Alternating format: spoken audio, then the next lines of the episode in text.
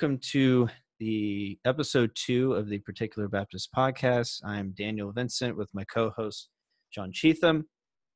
Um, we have some uh, really good topics to talk about today. Uh, we're going to talk about uh, confessionalism versus biblicism, um, as well as a brief history of the Second London Baptist Confession of Faith of 1689. Um, and before we kind of dive into those topics, uh, we kind of wanted to talk about who we are and um, I guess kind of the point of the show. Um, I feel like and Sean and I both agree we kind of put the cart before the horse and probably should have talked about this on the first episode. um, but you know, we're learning. Um, never done podcasting before, so this is uh, a learning experience for both of us. Um, so I guess I'll start off with myself. I'm Daniel Vincent. Um, I live in Northern Virginia. As is Sean, um, we attend a Reformed Baptist church um, up here in Northern Virginia. Um, and we've been running the particular Baptist page. How long have you been on there, Sean?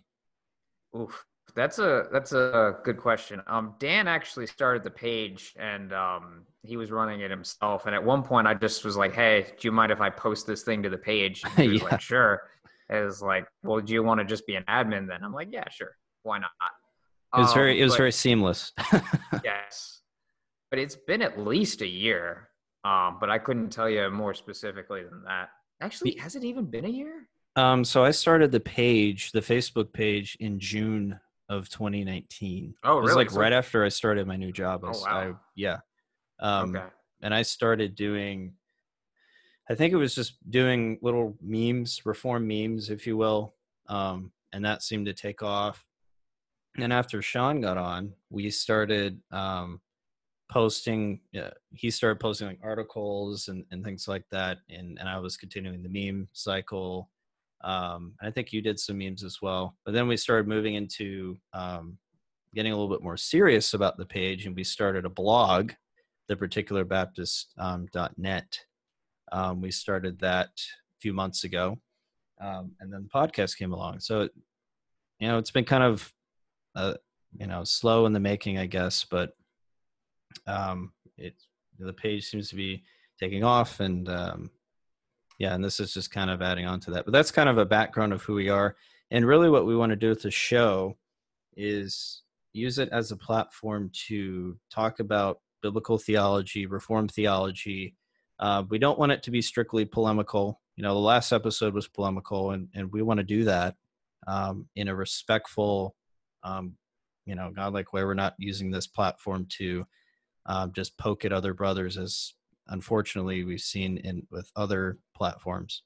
Um, we want this to be focused uh, biblically centered um, and use it to grow others in in their faith and maybe those who are new to reformed theology or new to being in, uh, reformed baptists um, or, or, even um, all those in, in the reformed faith can use this as an educational tool. So that's kind of a a very high level background of of our show and and the particular Baptist. Um, you know, it. I guess going to our title, you know, what is a particular Baptist? Um, a particular Baptist that they, were um, very high level, and Sean can we'll talk about this in a little bit more detail, but they were Baptists in early um, 17th century England that distinguished themselves from General Baptists. General Baptists believed that the atonement of Christ was um, applicable to essentially universally. While particular Baptists believe that the atonement was applied to a particular people, hence the particular and particular Baptist. So they believe that Christ died for the elect, not for all men. Um, and so there is that um, distinguishing matter the, as it relates to their name. Um, and I know, Sean, you had something you wanted to add that as well. Wait, Dan, you're saying that we're called the particular Baptist because we're Calvinists, not because we're particular about things? Oh yeah, yeah, that's exactly what I'm saying. oh, I, I, have even heard someone. I think uh, I don't know if you were on the page at the time, but someone had said or made a joke about um, our name, and I don't think they really understood what it meant. You know, mm-hmm. saying like, you know, you are you, you know, oh, how particular of you, or something like that in relation to what we were saying. But um, mm but yeah, it's kind of a strange name when you think about it, kind of right off the bat. But yes, it has to do with us being Calvinists, us believing that this is what the scriptures teach about salvation, about sovereignty of God. Uh, so yeah. Yeah. Um, yeah. So getting into the history a, a little bit, um, there were Baptists in England before the particular Baptists. They were they were the uh, General Baptists, and they would be classified as Arminian. Um, but the particular Baptists started showing up um, basically out of the independent congregations in England around the London area. Uh, the independents being Calvinistic themselves, but not necessarily wanting to be a part of the established Church of England. And um, a lot of these churches, um, or I should say, a lot of these member, the members of these churches slowly started uh, becoming Baptistic in their thought. They were of the opinion that wait, uh, we recognize that um, the covenant is applied, or it's only of the uh, members of the covenant that um, should be receiving the sign of baptism. Um, we recognize that just because you're a child of a believer doesn't automatically put you in the covenant. Um, so there was a little bit of uh, debate within the independent circles um, in the uh, 1640s. And I wanted to read uh, a statement. This is by uh, Murray Tolmie. I think that's how you pronounce his name from uh, his book Triumph of the Saints. And um, he's he's quoting about this time where there's uh, basically a a meeting was called to discuss about uh, the new particular Baptists and what the independents should think about them. Um, so this is from page 56 of that book. Uh, these men, representing the whole spectrum of organized radicalism in London at this date, apart from the General Baptist, decided that Kiffin, Kiffin being a, uh, a um, uh, early particular Baptist leader, decided that Kiffin and his associates were motivated by tender conscience and holiness rather than obstinacy, and that they should not be excommunicated or admonished. They also advised that the Jessey Church should regard the dissidents still as members and desire uh, conversing together so far as their principles permit them, unless they grow giddy and scandalous. William Kiffin's particular Baptist congregation thus came into existence with the blessing of separatist and independent leaders alike. And uh, I like that um, that beginning for the particular Baptists. Uh, it, it shows a lot of uh, uh, brotherly love there that okay you disagree with us but we're still going to regard you as brothers as brothers and i uh, i hope to exude that um, same brotherly spirit towards my uh, Baptist brethren.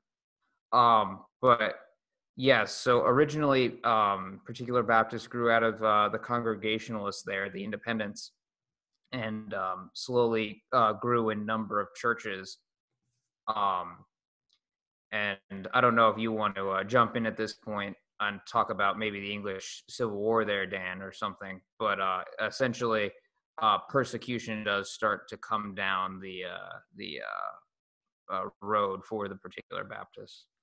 Yeah, it did. Um, especially after, um, I think more so after the Westminster Assembly um, kind of gathered and, and established because the point of the westminster assembly was to reform the church in england um, through the means of government you had the puritans who were trying to have a tremendous influence on parliament at the time um, and, and, this did create some um, some issues there was um, there were definitely ordinances passed um, I, I, think there was one and um, I believe it was called the blasphemy ordinance, if I remember from reading Needham, that forbade belief in um, believers' baptism.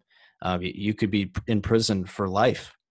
So there were there were definitely implementations through the civil authorities um, to really stamp out any opposition um, to certain beliefs that the government had placed down. Um, and this kind of gets into the whole topic of church and state, which we won't go into now, but there was definitely a difference there between the particular Baptists and uh, the Westminster Divines, if you will.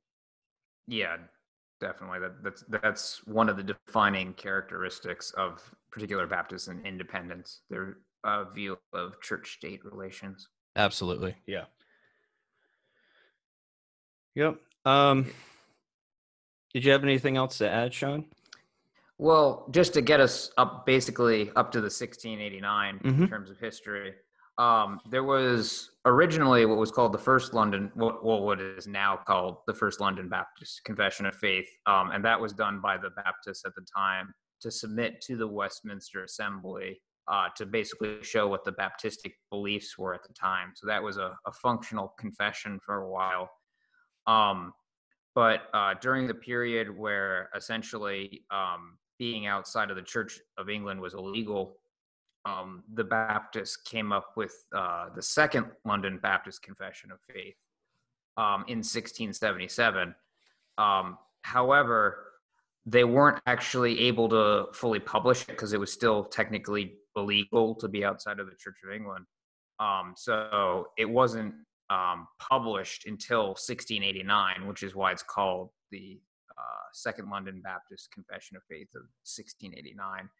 Um, 1689 being the year, I think it's a, is it the Glorious Re- Revolution, where I might be. I don't remember. That. Yeah. Um, but I do know that the significance of it being called the 1689 was um, was really because of that's when it was adopted. Um, you had the General Assembly of Churches that met in 1689, and they adopted this confession, um, which is believed by some, at least, I think, to be edited by Nehemiah Cox and William collins who yeah. were pastors at the Petty France Church in London. Um, um, so yeah, uh, it was adopted by um, those those particular Baptist brethren in 1689, and it was really a way. Uh, I think Sean, in the same way as the original 1644 confession was, the the first London Baptist confession, it was a way to show the Paedo Baptist brethren that this um, this belief system wasn't uh, drastically different from theirs. We're we're on the same lines on on the core issues, you know, salvation election, the person of Christ, the Trinity, etc. Um, but we disagree, like on baptism, church polity, church and state. They they wanted to, I think, show as much unity as they could, but they wanted to note important differences. That you know we're we count you as brothers, but we're not on the same page with everything, and here's why. Um, so yeah, exactly. Um, the the the lineage basically of the 1689 is um uh, first there was the Westminster. Mm-hmm. Um, mm-hmm. Then the Independents, like John Owen, had their own, um, I guess you could say, assembly, and uh, they took the Westminster um, and modified it, modified the language to fit their beliefs. Um, and then they did a, uh, an addendum uh, specifically about their church government uh, issues because they didn't feel that should have should be in the confession proper.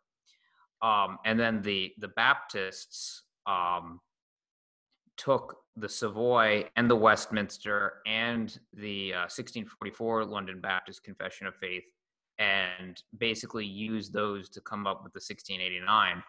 Uh, as I recall, the statistic is that the 1689 is about 90% the same, same words as the Westminster. And that's to show, obviously, the unity between them. Although I, I don't know if that's exactly the statistic, but it's some huge percentage that they're literally word for word the same. So I'm looking at um, uh, Renihan, James Renihan's book, uh, Toolkit for Confessions, Recovering Our Confessional Heritage. Uh, this is book four in the series of uh, Recovering Our Confessional Heritage. And he says, um, quote, in most cases, the second LCF, that's the London Baptist Confession second, follows the changes to the WCF, that's Westminster, made by Savoy, though it does restore the readings from WCF about 11 times. So it, it basically follows the same structure, and some of the language is exact. Um, and, and, if you do read the Westminster Confession and the the Second London Baptist Confession of Faith, you're going to see almost uh, exact verbiage in many places. Um, I think your biggest differences are obviously going to be baptism um, you're going to see, and it depends on which version of the Westminster you read, because there are two different versions of that. Um, you're going to see differences in church and state. Um, you're going to see differences in church polity and ecclesiology, like how does the church function? How does it run? um, that's going to be different as well. But yeah, it, it's essentially the same. Um, and I think that's very important to realize that our particular Baptist forefathers were not looking to um, separate themselves from Presbyterians. They were trying to show as much um, unity as possible in a biblical way, not in a in a way that leads them to be um, compromising their beliefs or capitulating in any way, but showing that they're brothers. They love Christ and they are preaching the true gospel, but we want to make sure that we delineate our differences because we believe they're important. Mm-hmm. Um, so yeah. Yeah, that that probably is a good spot to jump into. Um, basically, okay, so there was a Baptist confession in London in 1689. Why should people today hold to that as a confession, or why should people today hold to a confession at all, let alone one from you know 300 years ago? Yeah, um, and I think that that is, I think, even in reform circles to some extent, um, I think a touchy issue um, because uh, what it means to be confessional it means you hold to a creed and that's what our particular baptist forefathers the westminster divines they wanted to have a creed or a written statement or some kind of um, set in stone document of their faith um, that codified their faith show what they believe and show what their distinctives were. That's really what um, it means to be confessional. You hold to a confession of faith. Um, you hold to a systematic belief system. Um, and i think that there are those who shy away from that and they try to say well no we, we just need the bible. We, we don't need confessions of creeds. Those are man-made documents. We don't need to worry about those. Um, and that's really uh, i think the two opposing views um, but it's it's important that we have confessions because how are people going to know what we believe? If someone comes to our church sean and and they go to our website and they say, okay, great, the Reformed Baptist Church. How does that distinguish them from a Lutheran church? You know, how, how are they going to know that unless we have some sort of creed, some sort of confession in place that we say we ascribe to? Um, and that's why we have to, that's one reason that we need to have creeds. Um, and what's ironic is those who deny creedalism um, create kind of an implicit confession or creed in saying that. You know, they say, um, you know, I don't believe in creeds. I just believe in my Bible. Well, that is itself a creed. You are stating belief in something, um, and that is kind of the. I guess that's the irony and the Achilles heel of that argument. You're actually falling into the opposite position that you're trying to refute. You're you're using it. Um, uh, yeah, so it, it's important that we have creeds. They guide us, they keep us on the right path. We don't believe that creeds are infallible in the same way um, as, excuse me, as scripture. They're they are written by men um, who God used mightily. We we certainly don't hold it above scripture, but we believe they can help us to see what scripture teaches and what scripture um, has for us on core truths, especially if you have difficult truths like, you know, the person of Christ and, and mm-hmm. um, um, the hypostatic union, for instance. Our confession talks about that specifically, the two natures of Christ, and how does that uh, relate to us, and how can we understand that to some extent? It breaks that down. What does that mean? Deity of Christ. Um, what is the nature of the church, etc. Um, so those things help to they help to keep us from error um, but we still hold that scripture is the rule for faith and practice. Um, confessions are not that standard, um, but we believe that they can help to keep us in line with scripture, with what scripture teaches.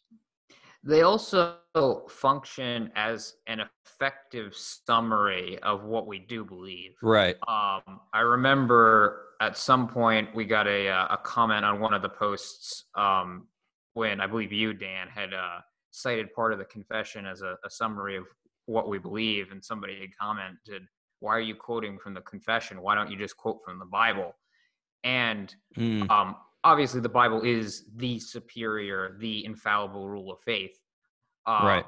But sometimes, rather than quoting from the Bible, uh, it's it's good to have an effective summary of what it is you think the Bible is teaching. So, for example, I'd rather quote from I don't know, the Nicene Creed, we'll say, um, about what we believe about the Trinity, then listing 10 Bible verses and then explaining, okay, well, this demonstrates that Jesus is God, and this Bible verse demonstrates that the Holy Spirit is God, and et cetera, et cetera. Um, it's just a, a simple, concise way of stating what you believe. And um, most people, well, people do have a systematic theology. It's just a matter of whether it's written down or not. Right. Um, people do have in their minds what they believe about who Jesus is or the relationship of Jesus to the Father. Um, so for people to come and say, "Oh, I don't, I don't uh, want a confession or a creed," I mean, in, in a sense, that's fine. Um, but recognize that you do still have a, a systematic um, theology. Ours is just written down for people to examine and say, "Oh, you're wrong about this," or "Oh, you're uh, I agree with you on this," and that's that's helpful, obviously, for people to understand what we believe. Uh, it's all written out for people to examine.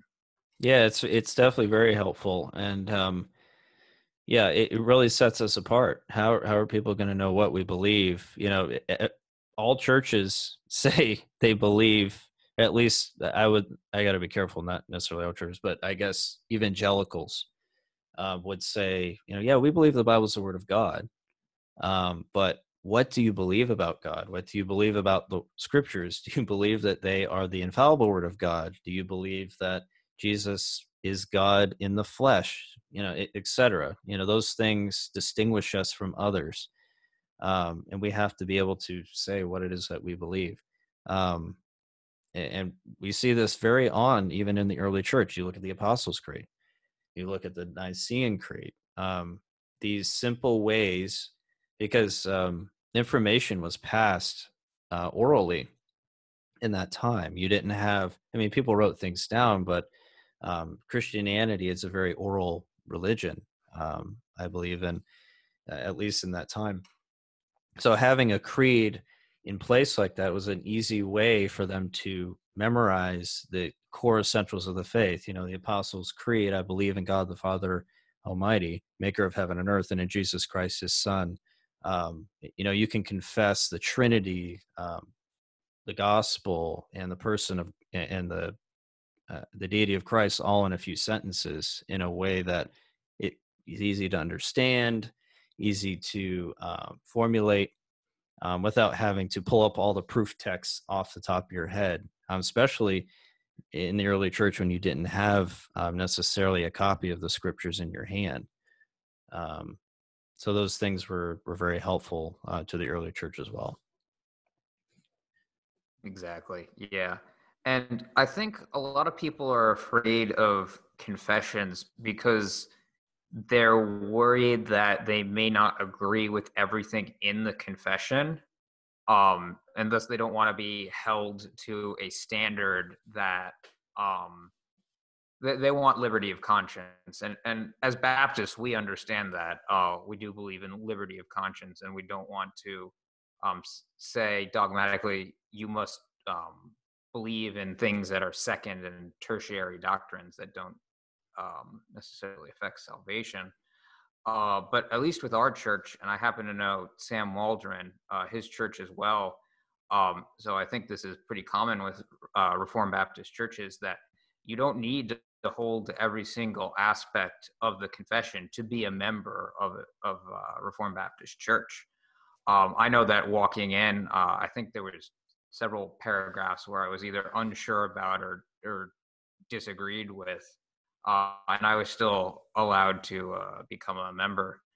Um, so obviously, if it was something important, like you're disagreeing with uh, justification by faith alone or um, Jesus as God, something like that would be grounds for no, you you can't be a member. You don't even have the fundamentals of the Christian faith. But um, for people that might be concerned about uh, going to a Reformed Baptist church because you need to believe in literally everything in the confession. That's not necessarily true. Agreed. Yeah. Um, and that's a good point. Even at our church, um, we wouldn't call ourselves full subscription Um, that doesn't mean we we reject core doctrines, but there are tertiary issues that we um, you know we specifically disagree with. Um, but but as a whole, we hold to the the confession of faith. That, that's a good point. And I would even argue historically, even at the 1689 assembly, I'd say there's good evidence um, that not everybody there agreed with um, the content of confession. I know Benjamin Keach, who was one of the signers of our of the Second London Baptist Confession, he had a falling out with some brothers um, at the assembly um, on psalm singing, psalmody or psalm singing only versus uh, singing hymns. He had a tremendous falling out, and it was so bad that he had to actually go back and apologize to these brothers for the way he acted.